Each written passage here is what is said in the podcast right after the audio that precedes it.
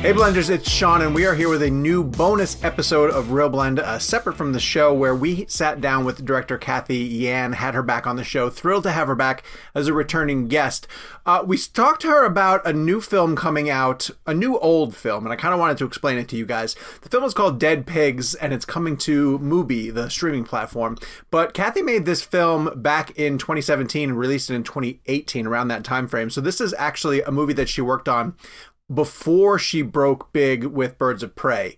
So some of the things that we talked about in this conversation was just like what it felt like to go back and revisit this film now that it was getting a streaming platform release, um, how she views it differently, having worked in the big studio system for a movie like Birds of Prey, uh, how some of the themes that she explores in both of those films carry over, and how it educates her as a filmmaker. And also, one of the really fun things to talk to her about was just Mubi as a platform, especially when it got singled out by Martin Scorsese because of the ways that certain things are curated uh, on streaming service platforms and and it was great to hear her insight into that we were just thrilled to get Cathy back on the show too she was a guest uh, during birds prey was a fantastic conversation and we're so happy to have her back talking about dead pigs so without further ado a bonus episode uh, the ReelBlend interview with Cathy yan on behalf of dead pigs I'll be honest with you. When I when when this film started, uh, promotion started happening for it. I'm like, wait, is this Cathy Yan's second feature film because I didn't realize the timeline that you had made it in 2018. Obviously, then Birds of Prey came out, and so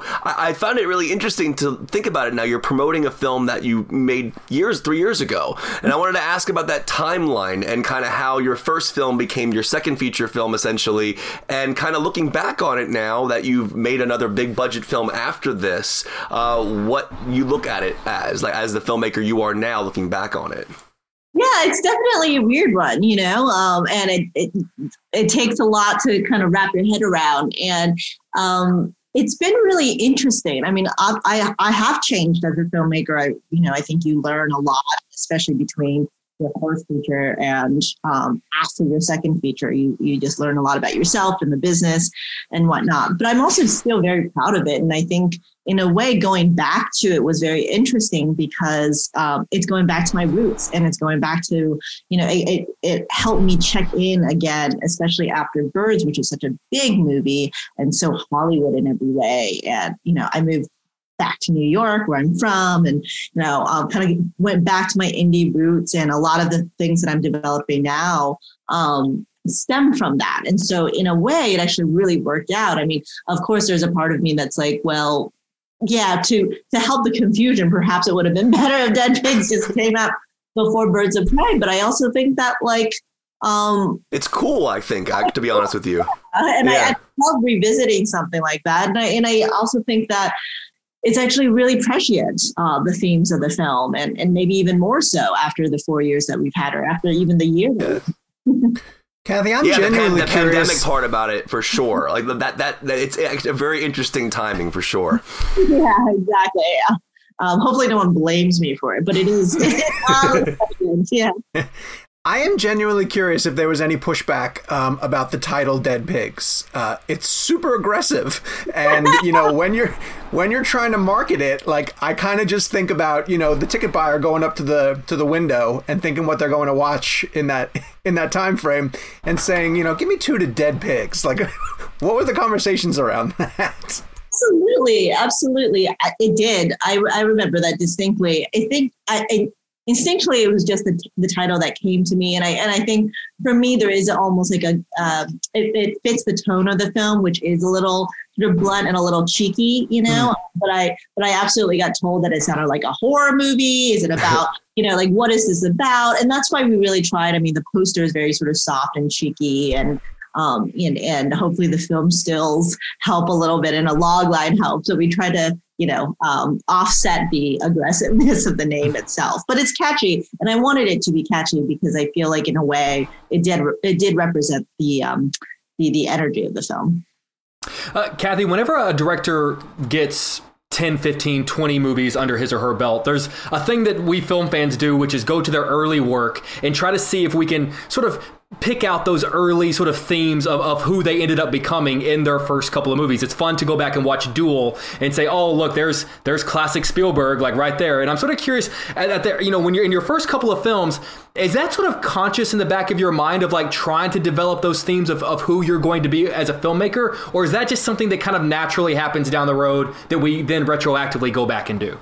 I think probably the latter, right? Mm-hmm. And Steve Jobs had a really good saying where it's like you just you start to connect the dots only with with hindsight. And and i feel the same way. And in a weird way i think even a lot of the reactions to dead pigs is doing that because it's coming out after. And so everyone's drawing the line between dead pigs and birds of prey. Yeah. not realizing that you know when i made dead pigs it was completely off of instinct and reacting to what you know modern china was giving me and what the world was like and and what i wanted to do and, and the collaborations with you know my amazing um, collaborators on that. And so like how that led to birds of prey i think was working off of instinct and now i'm starting to draw the line as is everyone else but um, i think you just have to work off of your instincts first and foremost and, and try not to worry about um, you know what that says about you you let you us scrutinize later. Let us let us pick it apart after the fact. I think People don't do that. Cathy, I love the platform that you put your film out on, on Mubi, and and, and obviously, uh, I don't know if you saw the article the yesterday from Martin Scorsese talking about uh, algorithm-based content versus human-curated content. I thought his article was fascinating. I actually agree with him. I think it's a really interesting thing he talked about. Um, but I was wondering if you could just talk about that, and particularly just um, the idea of human-curated content and kind of what Mubi uh, was, why that choice was made for your film. I think it's a great platform. I think it's great that you put your film there. And I was just wondering if you could just speak on that and kind of what Scorsese was talking about about that uh, dif- difference between that algorithm-based content and human-curated content. Totally. I mean, it's funny because he called out the Mubi, right? He said Mubi, Criterion Collection as the few places, and I do agree with that. I think that um, mm. you know, for most of human existence, we have worked off of curation in some way, and and I don't think that it, it's meant to be um, you know necessarily top down. It's actually just a way for us broaden our horizons and, and broaden what and, and and trust whomever that curator is to be able to tell us like this is something different but exciting and you may like this but it, we're not going to just keep feeding you the same thing over and over again. And i really appreciate that because i get trapped too or i find it really difficult to find um, you know films that i actually wouldn't want to watch. And and you know you have to google it and kind of figure out which platforms it exists on or does it not and you have to rent it you know, find it. And with Mubi, it's funny because um, even after Birds, it was tough to get distribution for Dead Pigs. And partially, I think because, um, well, one, it's foreign language, but two, there was this notion that it was maybe past its prime, that it, you know, it had its moment, it had a lot of buzz coming out of Sundance. And now, even though it wasn't old, it was older. It was, you know, a four year old movie at this point but Mubi was always very excited about it and i think that it really fit their whole ethos right? Which is that like good films and certainly the idea of cinema um, doesn't have a due date. It doesn't have to hit these box office numbers. It doesn't have to do really well in an opening weekend that is going to be the moniker of its success thereafter. But actually like quality cinema is something that you can discover over time and having a library of really good um, films that people can watch all over the world, however they please. Um, and, you know, as a conversation starter two years from now that still remains relevant, like I just think that entire ethos um, is so appropriate and so needed right now. And especially because we don't know what an indie um, film distribution is going to look like this year, next year, mm-hmm. thereafter. And I think that there has to be innovation in this game. And there has to be a better way to be able to discover the really good movies that you heard about that went to Berlin or went to Sundance or what, you know, and that just kind of got lost um, among the shuffle of all these other bigger movies. And I just love that there's now a platform out there for that. Yeah, and the timing of that article was perfect because your Mubi comes out like what last Friday, right? And then now like that's that was like that was the headline for the all the articles. He talked about movie and Criterion. I was like that. Like Cathy Yan's got to be really happy about that being out there like that is really cool. So I think it's something that we have all realized a little bit in, in during the pandemic. It's like that's mm. what I've been watching. I've been watching all these old films that mm. old films like one year old films up to like classic film that I haven't watched or I want to revisit or television shows that I haven't had the opportunity to sit down and watch. And, and they're still great. They're actually amazing. And having the opportunity to do that and just slow down a little bit and not be so forced into that rat race, I think is deeply helpful. Hmm. This episode of ReelBlend is brought to you by Marvel Strike Force. Marvel Strike Force is a mobile squad RPG that allows you to battle with your favorite team of superheroes and supervillains in a fight to save the universe against threats like Doctor Doom and Apocalypse. Power up your favorite characters and build a team to complete missions, unlock gear and other resources, and even challenge other players in PvP modes such as Alliance War and Arena. New ways to battle with your roster are released regularly, and the meta is constantly evolving. And now you can sign on for Marvel Strike Force's new Deadpool Anniversary event in order to receive a generous gift containing character shards, an anniversary diamond orb, gear, and other great items. Better yet, each week during the Deadpool anniversary, players can complete events and receive even more special rewards and skins. If you want to get in on all the fun of Marvel Strike Force, be sure to use our promo code MAXPOOL, that's M A X P O O L, and thank you to Marvel Strike Force for supporting the show. Say goodbye to your credit card rewards. Greedy corporate mega stores, led by Walmart and Target, are pushing for a law in Congress to take away your hard earned cash back and travel points to line their pockets. The Durbin Marshall credit card bill would enact harmful credit card routing mandates that would end credit card rewards as we know it. If you love your credit card rewards, tell your lawmakers hands off my rewards. Tell them to oppose the Durbin Marshall credit card bill. Um, Cathy, I want to ask you a kind of geeky, technical, visual question. Um, watching this film, I sort of picked up on this in the early couple of minutes, and I thought it was just something I was noticing, but then it kept going all the way throughout. You kind of avoid close ups. You really go for these mid range shots. Um, it allows so much of the environment um, to be captured by your camera and and I found those back those backgrounds to be just filled with details. You know, whether it was the the, the stylish urban city that you were trying to get, or you know, the squalor of the neighborhoods you were going through. Mm-hmm. was this a conscious decision that you were trying to do? And can you talk about why you might have chose that? Because I found it to be really visually striking.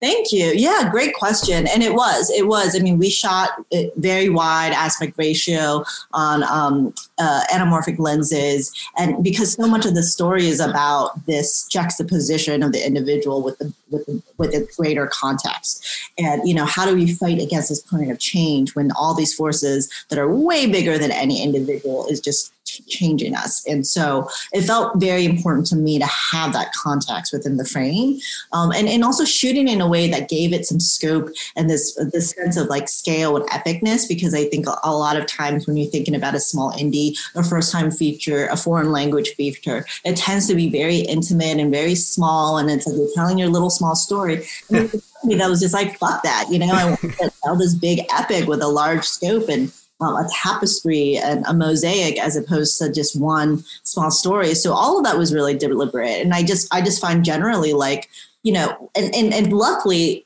the production design and, and there was so much to look at anyway. The locations were just there. So it felt like a pity to not be able to see more of it. Um, and then just to be very deliberate about close-ups. I think this like this overuse of close-ups, like just to hit every point because the acting or the performance or the other elements of the filmmaking isn't going like is not enough to signal something and so you have to yeah. move to the close-up it's yeah. a little lazy to be honest I, I, remember seeing and i don't mean to cut you off jay but i remember seeing um, hateful eight and learning really about space in film like like because i remember how like how wide that like the, the ratio was and like you you start becoming the editor of the of the movie the audience does you you choose and that's, that's kind of kind of to Sean's point, and not going close ups.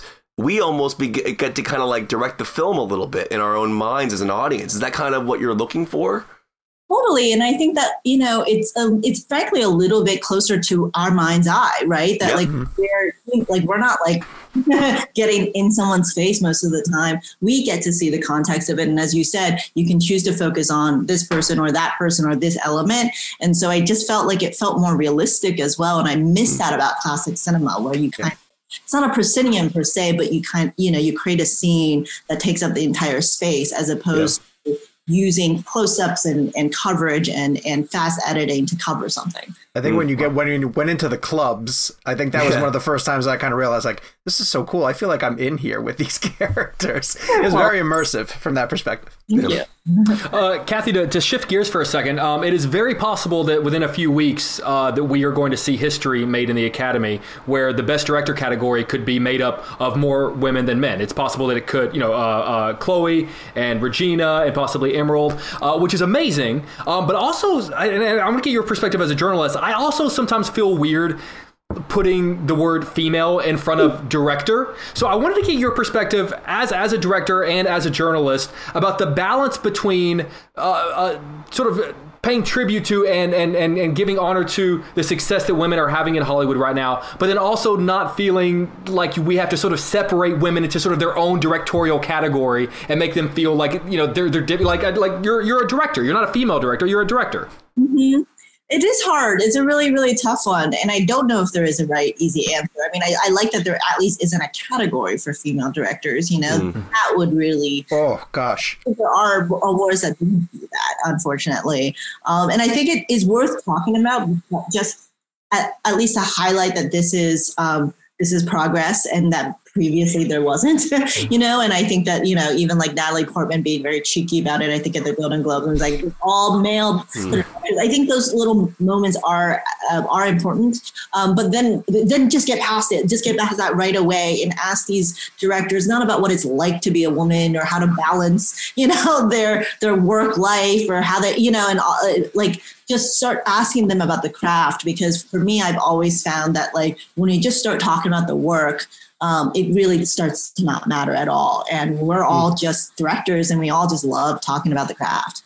Yeah, you know, Cathy. Uh, uh, Jake mentions the uh, journalist aspect of your career and, and your life, and, and I, I find it interesting because as uh, as a reporter, when you were working as a reporter specifically, you're crafting a story, you're making a story. So, and I'm sure you've spoken about this before, but I'm genuinely interested to know, like, going back and looking at those days in your career, do you still look at some of that and go, all right, this is how I'm going to craft this film, or I'm going to have how I'm going to craft this scene. Are you able to pull from those experiences at all, or is it is it just two different worlds? Because because I you have a beginning, middle, and an end. You're still telling a story. I just wonder like what you still pull from that.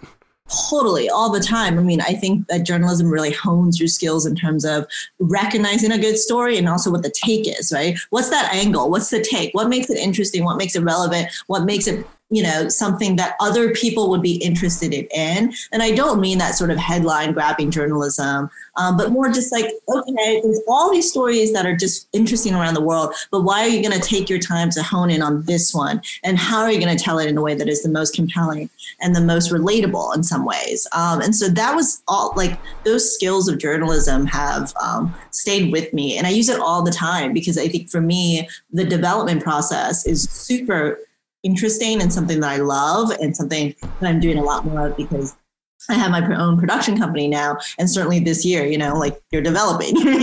um, and, and it's been great because I, I realized that a lot of going back to your question about like talking about dead pigs four years later it is going back to my instincts because so much of dead pigs was drawn from um, real life and and, and th- those sort of journalistic um, stories that I found so interesting that would say something about our broader society or about the way that we work. And I realized that I'm still doing that. Like every everyone every story that I want to develop that I want to write about has some sort of direct um, conversation, you know, with, with with what we're witnessing and experiencing right now.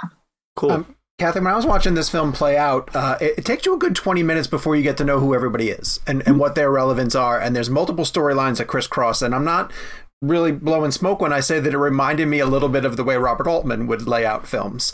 Um, but I've read a lot about Altman and the way that he's directed films, and he very loosely had a screenplay and he kind of let people just interact. Yeah. Um, I want to know if the way that you had your your characters crisscross and still speak to the theme of capitalism, were you like uh, honing in on that on the screenplay level, or did you really let yourself find that in the edit, the way the characters were going to intersect? Yeah, that it's so interesting. I mean, I love Robert Altman, and absolutely, this is an homage to his work. And you know, I, I think Paul Thomas Anderson has paid his own homages, and every generation there's probably a few filmmakers that will continue to pay homage. yeah, he, he's a good one to he's a good one to pay tribute to. Well, saying and and and I think it almost feels like its own genre in a way, like and the, and the conventions of this genre. Like, yes, we're not going to focus on one story, one protagonist. We are very much trying to tell this, like, you know, hopefully the sum is greater than its parts kind of story. Mm-hmm. Um, so that was always by design. And I think I was a little more deliberate than Altman in the sense that I, within the script itself, I knew how they were going to be connected and when those connections would be revealed and all of that. Mm. But what I really took a lot of inspiration from, and I think what um, I like to do as a director is then throw it all away. So get on set, know what the scene is about. That's deeply important, and and and feel like the actors really know who their characters are. And then we just really play. And I'm not at all precious with dialogue. I'm not precious with like, you know, what what the scene turns out to be. I think that's the most exciting part is getting to just play around and and see what you know because you only have that one moment when everything comes together when there's the camera and um, you know in the you're in the setting that it needs to be and you've got you know your your actors in the costumes feeling like they're part of the character. And so you grab that moment and you make that movie then. Um, I, and I, I really believe that. I don't think it can be made um, either in the script stage nor in the edit. Hmm.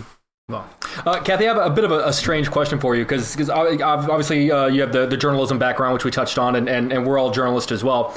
And a junket is a very hard thing as a journalist to explain to someone that's never participated in it before. And I mentioned that you and I first met at the junket in London for Birds of Prey. So, as someone that has a journalism background, what is the other side of the junket like? What was that like for you sitting in that chair and having 50, 60 journalists in a day file in and out every five minutes? Because it's, it's weird on our end. So I can't even imagine what it must have been like for someone that has seen both sides of this world.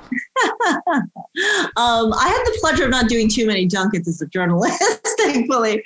Um, you know, it's, it's hard. It's, it's, you you know you kind of just get into this weird rhythm and you hope that you don't say anything stupid. Um, that's kind of it you and, and I, I, would imagine it's probably you know close to being an actor sometimes too when you're like all right i just you know i gotta do coverage now i gotta do this take again you know? And it's just like let me just let me just get through it. But when you have a really good question it's always really helpful the great, the, well, the, it, it's a great compliment. I, I got a, and, and we all joke because it's like the badge of honor for us. I got a, ooh, that's a good question from you at the junket. And ah. knowing that you had the journalism background was kind of like the ultimate, like, hello. Right. I'm going to point out that I got it in this interview, by the way, too. That's right. No one heard it. They, they, I think I think internet broke up and, oh, no, and we didn't we, we didn't hear it. We will highlight that. Don't worry. well, Cathy, I'll, I'll end on this, yeah. um, mm-hmm. only because uh, I, I, saw your tweet. You tweeted the other day about subtitles, and I um, I've gotten to a point in my life where I actually watch English films with subtitles now. I, I, I, actually think it's a more immersive experience. I, I have I've never had a problem with subtitles, uh, and I think I think it's actually uh, a, a, really great part of cinema. Um, you play with subtitles, kind of like really cool uh, in this film, and I wanted to ask about that specifically, and kind of like making that almost part of a, of a character, almost in your story, and the kind of the way they they look and the colors. I'm just curious if you could speak on that.